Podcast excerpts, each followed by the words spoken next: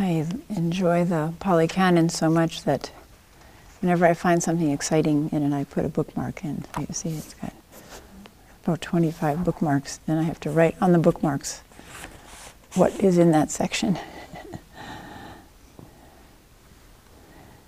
this is the last full day of our October 2005 session.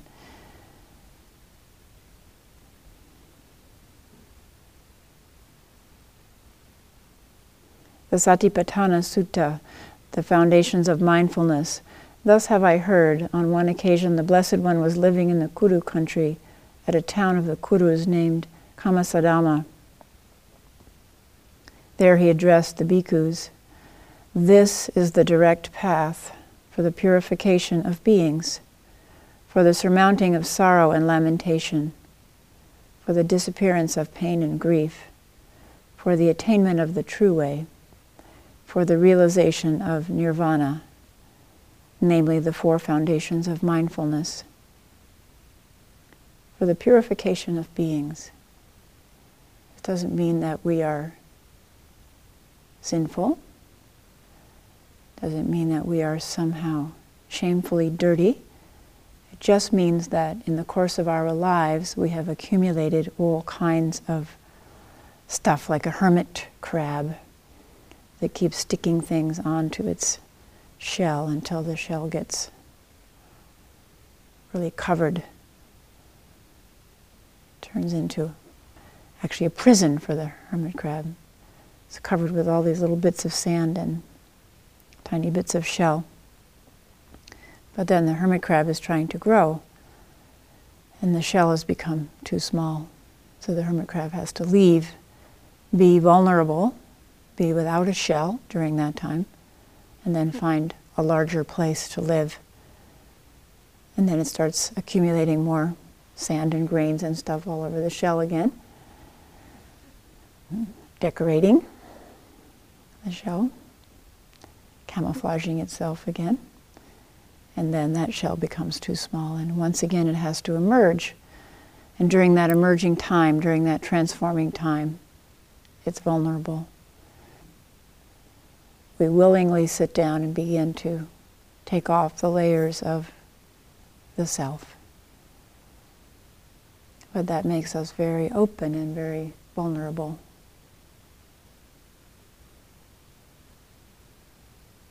So our mind is alert to any potential for trouble or danger. The mind is not our protection. The mind is very useful for figuring things out, but it is not our protection. Our protection is much, much, much bigger, more stable, more reliable. It is the truth. So, this purification means to strip off what is extra, what is not needed, what was accumulated in our life of bumping around and getting stung and hurt by various things we encountered. So, we slapped on a lot of band aids and a lot of protection, and now those things aren't necessary at all anymore and can be stripped away. So that's what this purification of beings means.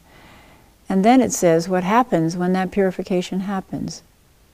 For the surmounting of sorrow and lamentation, for the disappearance of pain and grief. So, ironically, when we take off the protection, the false protection, or the temporary protection that the self created, when we strip it away and lean back, take refuge in that great heart mind, that huge heart mind that we've been touching during this session. Then sorrow and lamentation and pain and grief fade away because we have complete refuge, complete solace. And this happens through the practice of the four foundations of mindfulness. These four foundations alone, these practices alone, could be our practice for our entire life. The Buddha recommended them and practiced them for his entire life. The four are, as we know, body as body, feelings as feelings, mind as mind, and mind objects as mind objects. The Buddha also says how to undertake the practice of these four foundations, to do it ardently, with energy, with determination, with full awareness and mindfulness. But first, we have to put away covetousness and grief for the world. during this time, you may have found that a lot of your worries and concerns about the state of the world have faded away. But watch when you go home and read newspapers or listen to the radio or watch TV, how quickly they come back too. Can we maintain some perspective that war will always be with human beings? And yet, we must work for peace. Can we maintain awareness of the truth that anything could happen at any time? Our wonderful living conditions could be destroyed in an instant by a natural disaster, by a man made catastrophe. How would we be?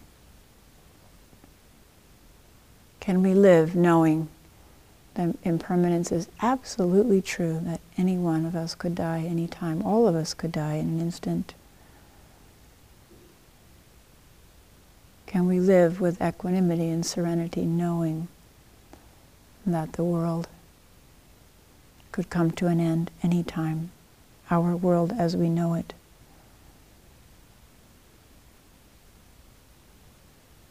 So here we find some equanimity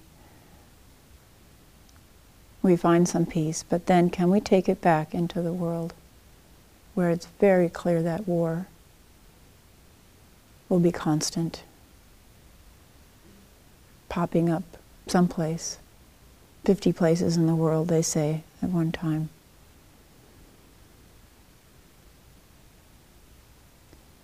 How bhikkhus does a bhikkhu abide contemplating the body as a body?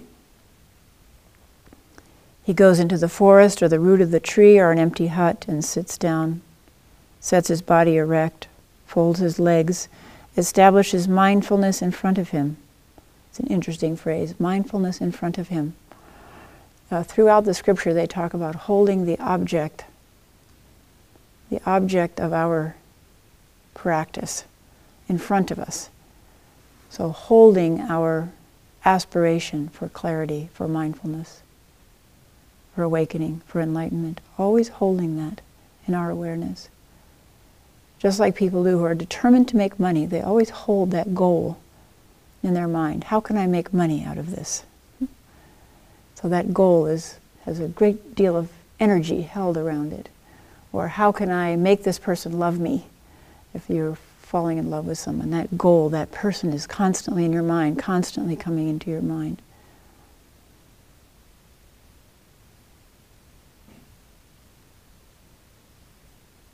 It's interesting how these things invade the mind. I was telling one person, and I told all the residents that when I did session with my teacher Harada Roshi in September, my sitting was going really well, and on about the third day, something invaded my mind, so vivid and so compelling, I could not get rid of it. It was really humbling because my sits are usually, you know, quite good, and things objects that come in I can deal with, but this one was just so vivid. And I worked with it and worked with it. I knew that it was a kind of test that I had to work with this very, very compelling mind object. I had to work with it and work with it day after day to move it aside and practice. Move it aside and practice. Move it aside. And it's just waiting like to jump back in as soon as I was off, off my practice. So I had to hold the ob- another object of mindfulness here, because this object was just waiting to jump in. And that object was hot crumpets with cream cheese on, and honey and almonds on top. That's what the object was. and it came from the last session that I had done on Whidbey Island. And afterwards, Hogen and I were coming back from the session, and the mind is open and pure and clear. And we stopped in Seattle at the Seattle Crumpet Shop. I, and I'd never been there before. had crumpets that I, real, real crumpets that I am aware of. We had hot crumpets with whipped ricotta cheese on top and honey and almonds sprinkled on top. And so in this open, wide open, pure mind state, in came crumpets and cream cheese. and they somehow got stuck there. but they, you know, they disappeared, they submerged until I was back on Whidbey Island sitting, and I'm sitting there quite innocently, and whoop, here they came up in my clear mind, and man, they were hard to get rid of. So mind objects arise, hmm?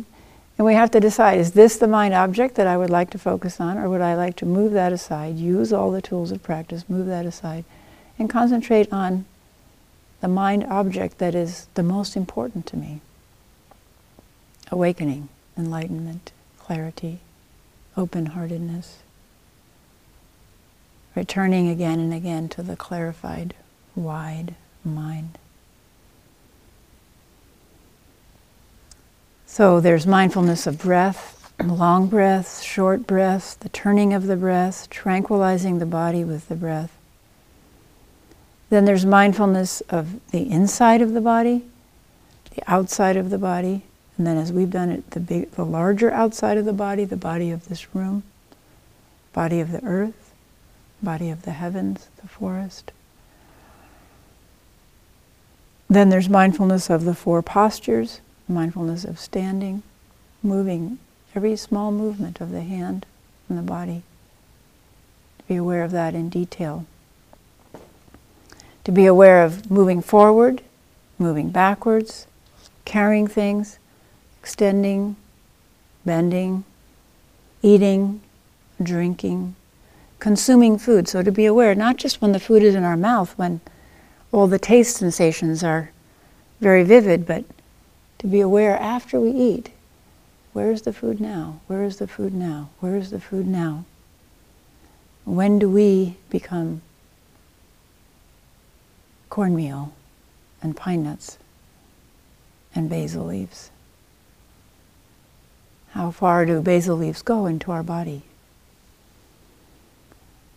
to be aware when defecating, when urinating, when going to sleep, when waking up, when keeping silent. It's so hard to be aware when we wake up. When we go to sleep, the mind and body separate. The mind is off dreaming and the body is sleeping. And then we wake up in the morning, it's so hard to pull them together that's why it really helps to do some yoga or stretching because it begins to bring the body and the mind back together before we come to the zendo. Then all of the body parts from the top to the bottom, reviewing them.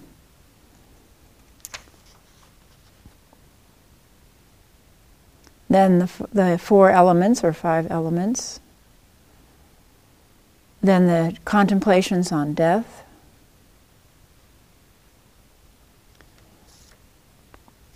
And then watching things come and go in the body, not concentrating on a particular thing, but watching the arising and the vanishing of sensations, thoughts, emotions, feeling tones, whatever comes and goes, watching them manifest and disappear.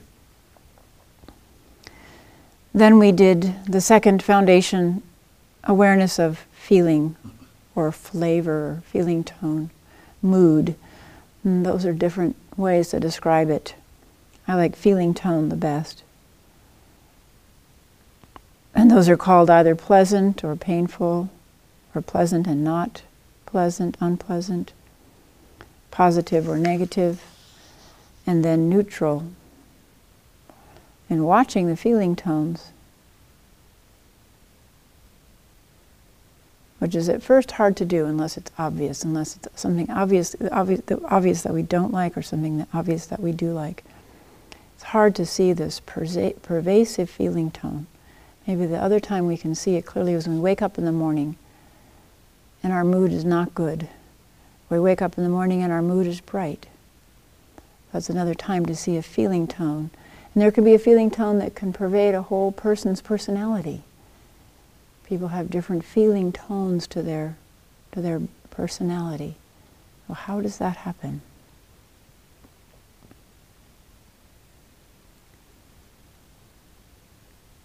Then contemplating mind as mind. And the Buddha describes this as knowing when your mind is affected by lust and knowing when lust has been cleared away. So, the example that I gave you, there was lust for crumpets with cream cheese, with honey, with almonds. It was like such a vivid image, you know, the golden honey and the little swirls and so on. So there was lust, like, I want that crumpet just like that. So then to know when that's moved away, that here's a, a mind which is unaffected by, by lust.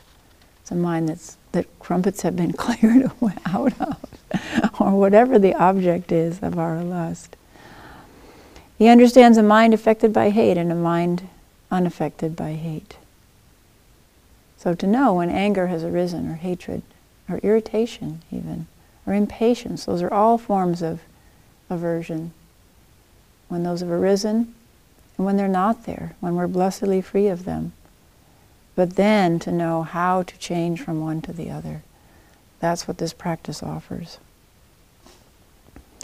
To know a mind affected by delusion and a mind unaffected by delusion. So, so to know when we're really deluded, that's so hard. The mind is so convincing. The mind's talking to us and telling us some truth about something or someone. We're absolutely convinced it's true but to be aware, you know, this, my mind often doesn't tell me the truth.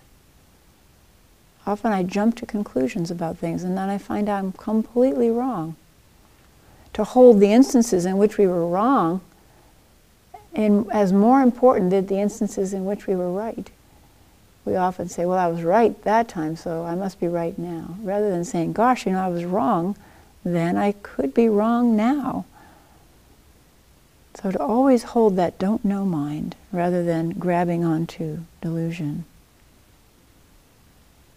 He understands contracted mind as contracted mind and distracted mind as distracted mind.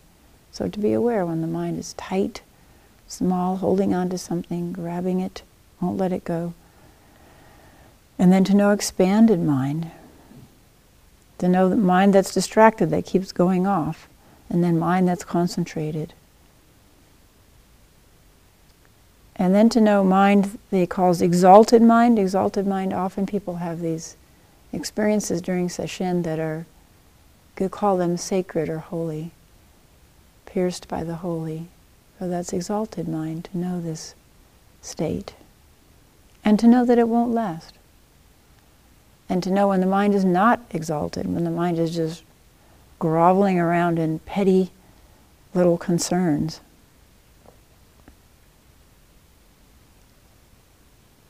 to know liberated mind and unliberated mind.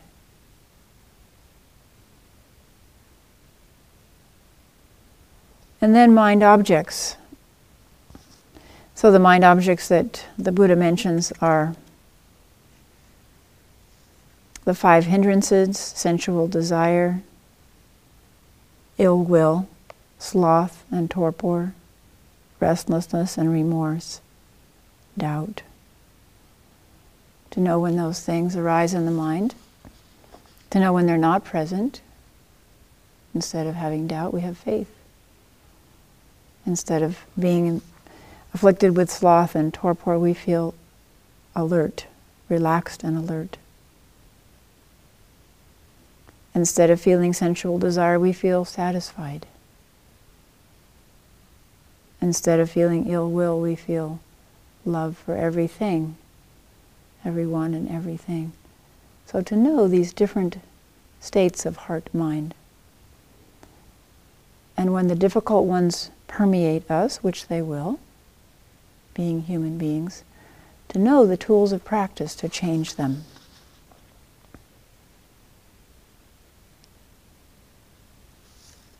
So we have barely touched, barely touched the four foundations of mindfulness in this week.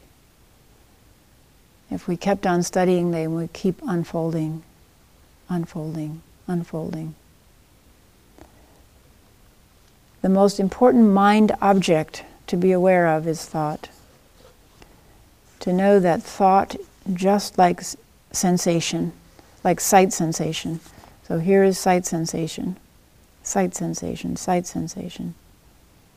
The sound of my voice is sound sensation, sound sensation, sound sensation.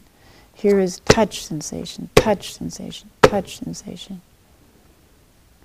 To know that thought is the same. To feel the arising of thought, the touch, the touch quality of thought, the sound quality of thought, the sight quality of thought, even the taste and the smell of thought. Thought has all of those qualities. We can feel it as a touch. Mm, it has a, a kind of weight to it. And then often it has a visual quality. We see something not with our eyes, but with the inner eye. And often it has a, a sound, like our mind is talking to us hmm? in a voice, or a voice says, many voices. So to be aware when thought arises that this too is a, a mind object. This conference that I'm going to in Washington, D.C., called Mind Life Conference, with scientists meeting with spiritual leaders, uh, Buddhist spiritual leaders, and the Dalai Lama. One of the big points, pivotal points, and most argued points, I would say, is whether the mind, whether consciousness, we would call it the mind, is a property of a human brain like an epiphenomenon of a brain. So if you've got a brain, a human brain assembled, then out of that brain activity, chemistry and and physics, physiology, nerve conduction, electricity.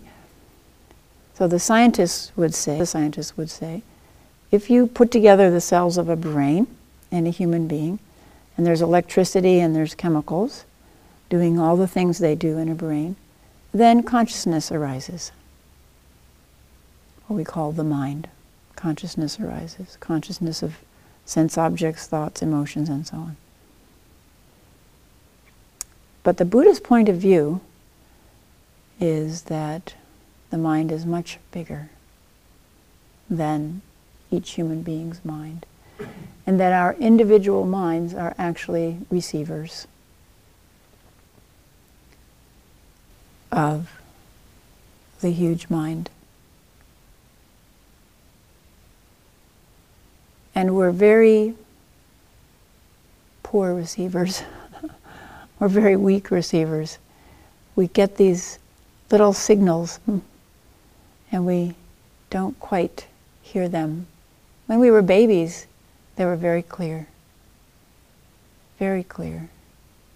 But then they get clouded over as soon as we begin thinking. Because once we're thinking, we're broadcasting. So we're not just a radio receiving this energy, we're also broadcasting out. So, in addition to being poor receivers, not tuned right, and a lot of static, we're also trying to broadcast. So, no wonder we can't perceive the energy, the consciousness of big mind well. So it's only when we sit down and we quiet the mind, purify the mind, as we say in Buddhism, then we can begin to receive this great energy, this great awareness. We can perceive it, we can open to it. It's always there. When we stop transmitting, when we stop leaking out, then it becomes clear again, and we say, I've Somehow I've always known this. Of course we have. Don't give in to the small mind attacks. Don't give in to the crumpets and cream cheese or whatever the object is that comes in that it's so compelling in the mind. Think of the story of the Buddha sitting for seven days under the Bodhi tree. If you've seen the movie Little Buddha, you've seen him attacked in that and as he's sitting under the Bodhi tree by various forces thunder, rain, armies, and Mara. We have a Dharma school song that goes, There's old Buddha sitting under the Bodhi tree, mind as quiet as it can be, sitting like a wise old frog, sitting like a bump on a log. Doesn't mind rain, doesn't mind thunder. What could bother old Buddha, I wonder? And then the kids think of something that might bother them if they were meditating. So they typically think of ice cream or watermelon or their brother or their sister or tigers or lions or snakes, something that would bother them. What bothers us what bothered the Buddha was called Mara, hmm, Mara, the evil one. So Mara does all kinds of things to the Buddha to try to get the Buddha to quit sitting. But Mara is actually within us. It doesn't matter what we call it. We could call it small mind, we could call it the voices in the mind, we could call it skeptical doubt, we could call it the evil one, we could call it the devil or Satan. And in many religions, this evil one, this difficult one, is portrayed as outside. But if evil is outside of us, if delusion is outside of us, is anger outside of us, if temptation is outside of us, if the source of all of our suffering is outside of us, then what do we have to do? We have to try to get rid of it, wall it off, put it in prison, put it in internment camps, bomb it,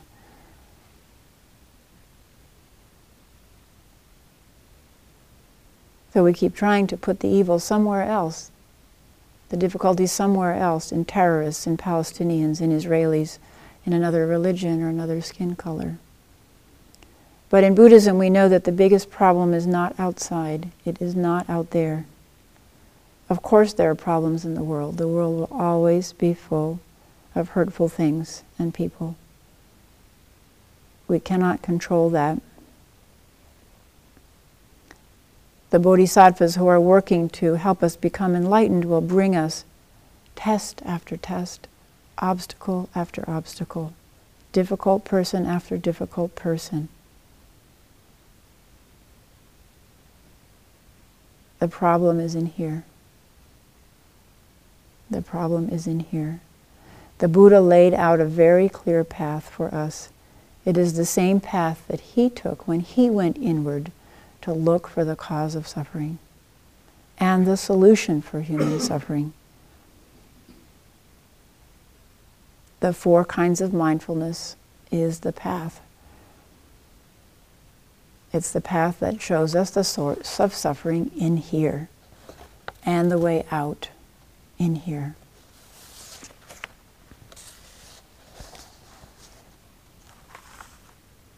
this feeling tone is very important. It's very subtle, but very important. I'm going to say some words, and if you would close your eyes and watch the feeling tone as you hear the words.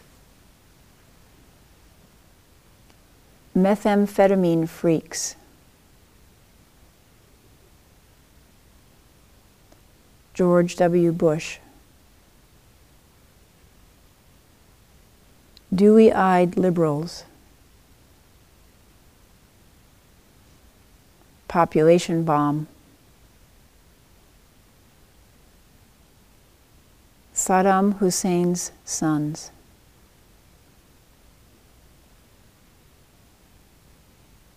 Prostitute. Abu Ghraib. New York Times. Nobel Prize.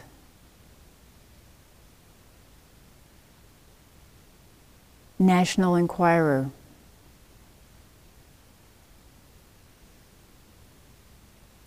Dick Cheney.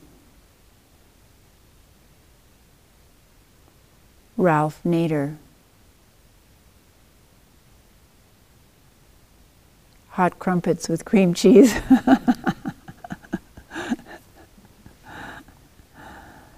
When you were a baby, those sounds had no feeling tone. They were only sounds. No feeling tone. They cause no movement towards or against. How did those sounds acquire feeling tone? How can we disassociate them from feeling tone? This is a very important question. Can we change feeling tone? Can we change feeling tones? We've watched feeling tones change. Hmm?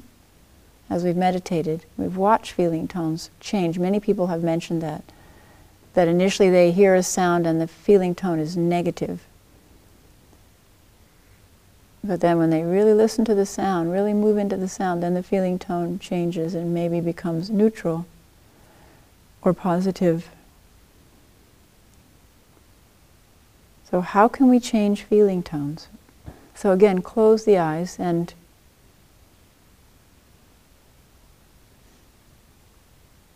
watch the feeling tone as you say to yourself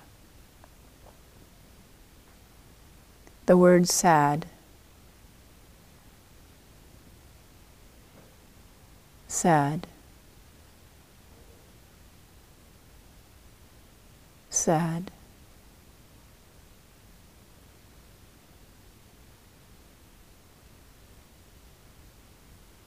So feel the feeling tone, sad. And now see if you can keep saying the word sad. And change the feeling tone. Mm-hmm. So most people will find a way to change the feeling tone. One way or another, say the word backwards, scramble the letters, just keep saying it enough and it stops having a feeling tone. Many ways to change the feeling tone. This is freedom. The fact that we can begin to change feeling tones is freedom. Thoughts are mind objects. Feeling tones associated with them are added and can be taken away or changed. If there are negative feeling tones persistently arising in our life, then they begin to feed each other and we spiral downward into anger or depression. And actually, this is the, one of the topics of the conference in Washington that I'm going to is treating depression with mindfulness. And it's to take the things that the mind is saying to us, these thoughts, these mind objects called thoughts, negative thoughts, and to separate from them with exactly the four foundations of mindfulness. And it's been shown now in studies that there is improvement in depression if people are able to do this, to separate from the catastrophizing mind.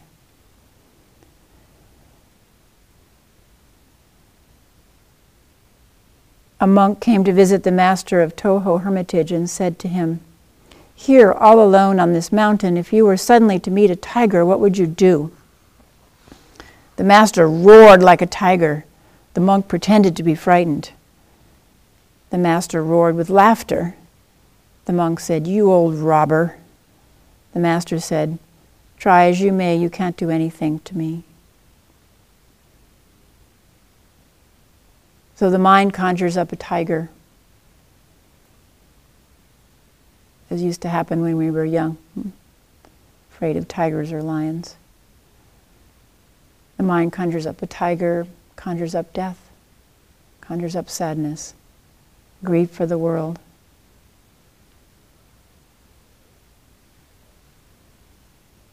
You can run when the mind conjures up something frightening, or you can become. You can enter and become. If you're free from clinging to this mind object, this self, then you're free to become anything. When your mind is free of thoughts, free of self consciousness, when your attention is turned outwards, you can see in detail. You can see others' intentions. The master knew right away what the monk planned to do and he beat him to it by roaring first. knew exactly what the monk planned to do. So they're playing the same game that they've watched in the mind hundreds and thousands of times when the mind conjures up something to be afraid of. Cancer! In this case, living in the forest with real tigers around. Tigers!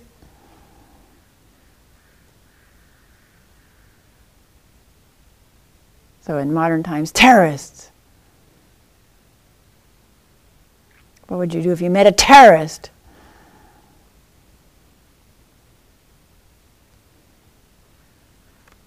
So, having practiced with this, practice with this, practice with this, then instead of moving away, move in, become.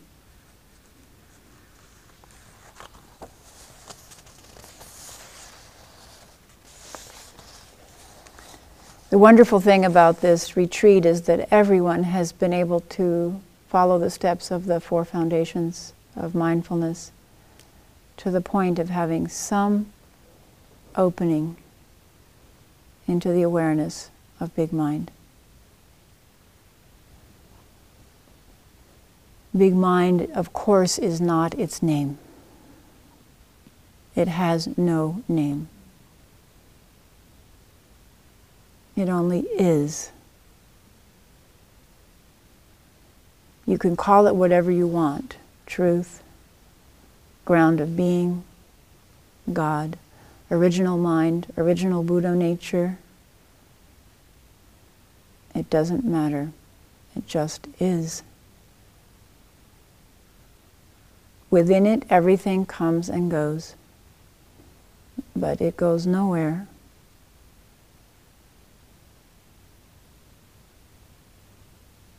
It manifests as constant flow. When we enter this stream, it picks up our life and it carries us along. This is faith. Resting in this mind is faith in mind. If we relax in it and don't struggle, it will carry us safely. Where will it take us? The mind worries. It will take us where we are needed.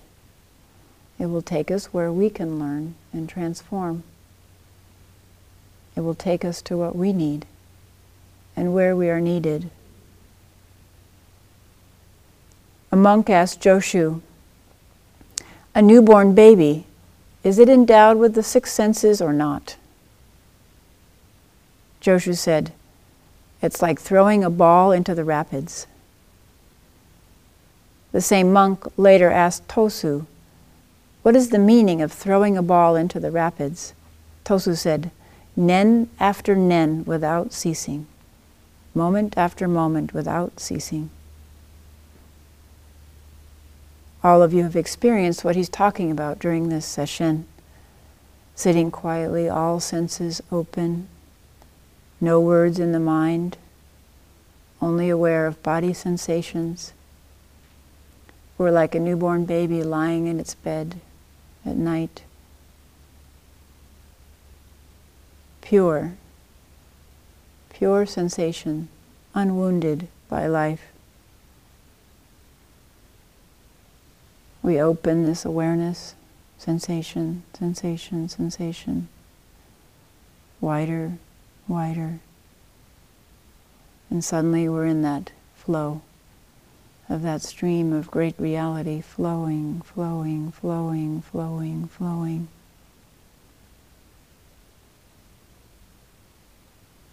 Is this the awareness of babies? Was it our awareness when we were a baby? Was it our awareness before we were born? We chant purifying the mind. It's returning the mind, returning the mind to its original purity.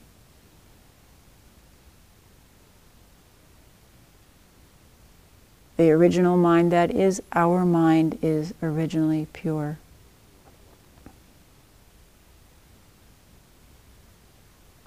When thoughts become few and we can practice body as body, we can see ordinary things much more clearly colors are brighter, small details are clear. Everything becomes crisp, as someone said.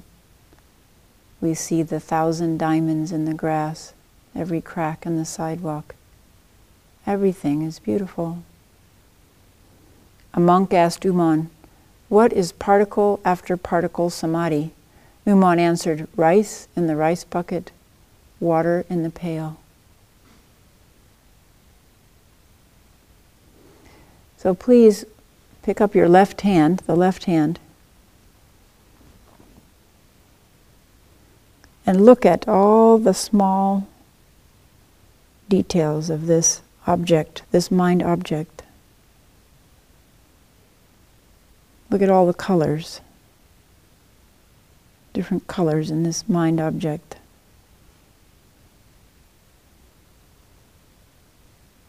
Look at the shadows, the bright parts and the shadows.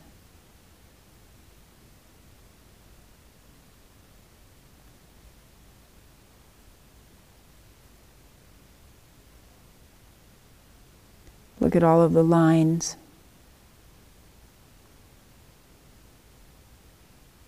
The edges.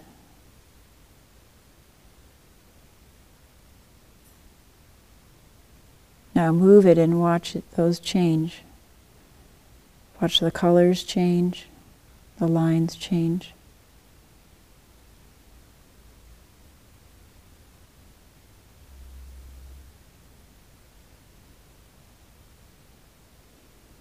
Now, while looking at this mind object with soft gaze, open the mind's awareness to the room.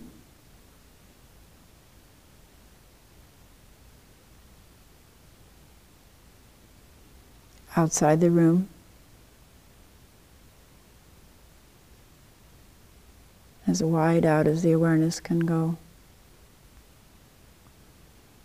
If it helps, close the eyes.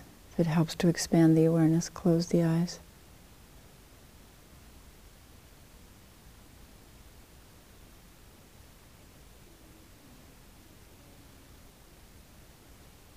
So, in that big mind, how many hands?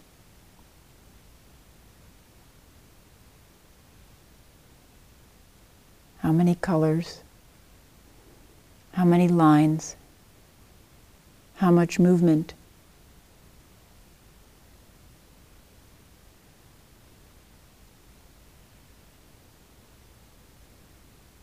Which experience is true?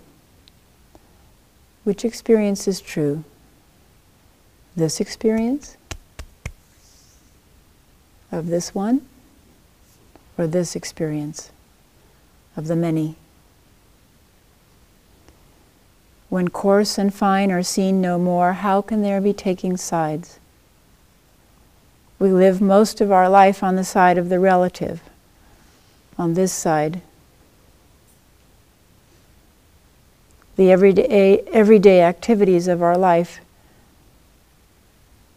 We're listening, we hear a few sounds, the obvious sounds, the ones that clamor for our attention, our baby crying, our faulty motor, breaking glass.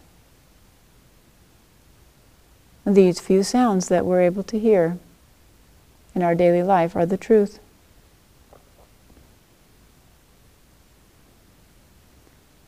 Seeing this hand moving, that's the truth. Then we begin to practice, and the door opens to seeing and hearing things differently in finer detail. We see the detail of this mind object.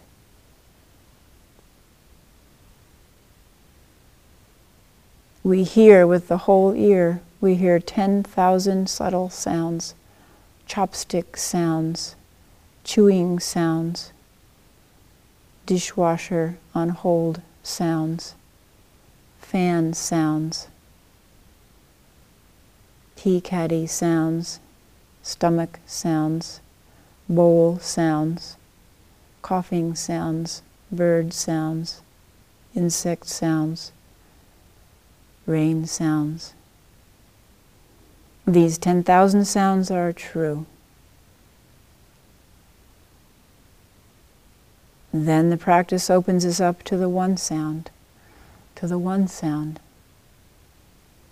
the one sound.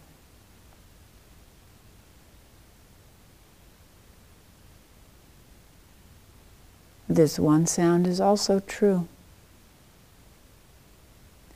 When we no longer try to choose which is true, a few sounds, many sounds, thousands of sounds, the one sound, then we're united with the truth. We are not taking sides.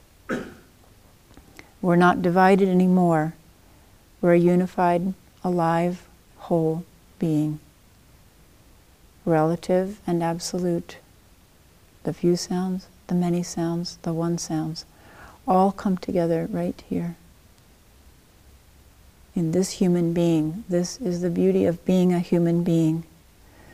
When we, when we spend time in our practice, not taking sides, not taking sides, then the cause of war begins to crumble.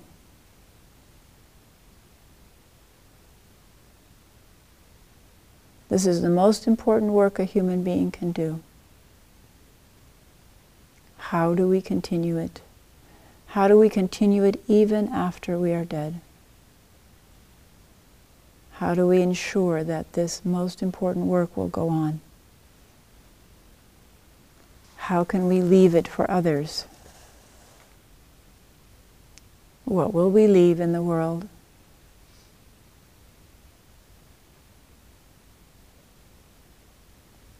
What will be there a hundred years after we die? How will the world be changed for the better by our time in it. This is very important to consider. One of the greatest gifts that we can leave is purified mind energy. But then, how can we ensure that this is not lost, that this continues?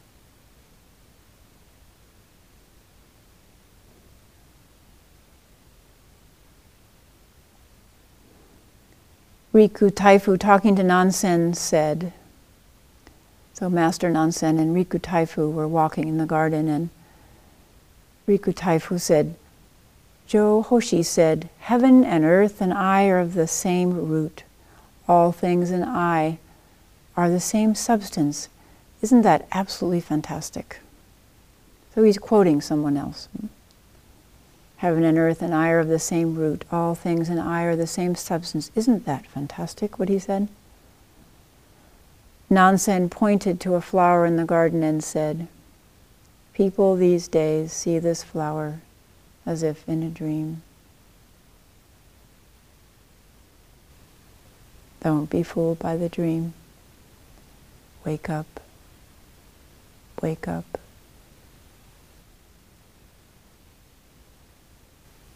keep what is most important always in front of you mindfulness, body as body, feelings as feelings, mind objects as mind objects, and mind ground as mind ground. When confusion or delusion arises, fuzziness, sleepiness, doubt, restlessness, return to the fundamental, return to body as body. This is the truth of this moment. Returning to body as body, we enter the Dharma gate of this moment. Entering the Dharma gate of this moment allows us to relax, to enter the flow of the stream to be free, open, clear, loving. Thank you.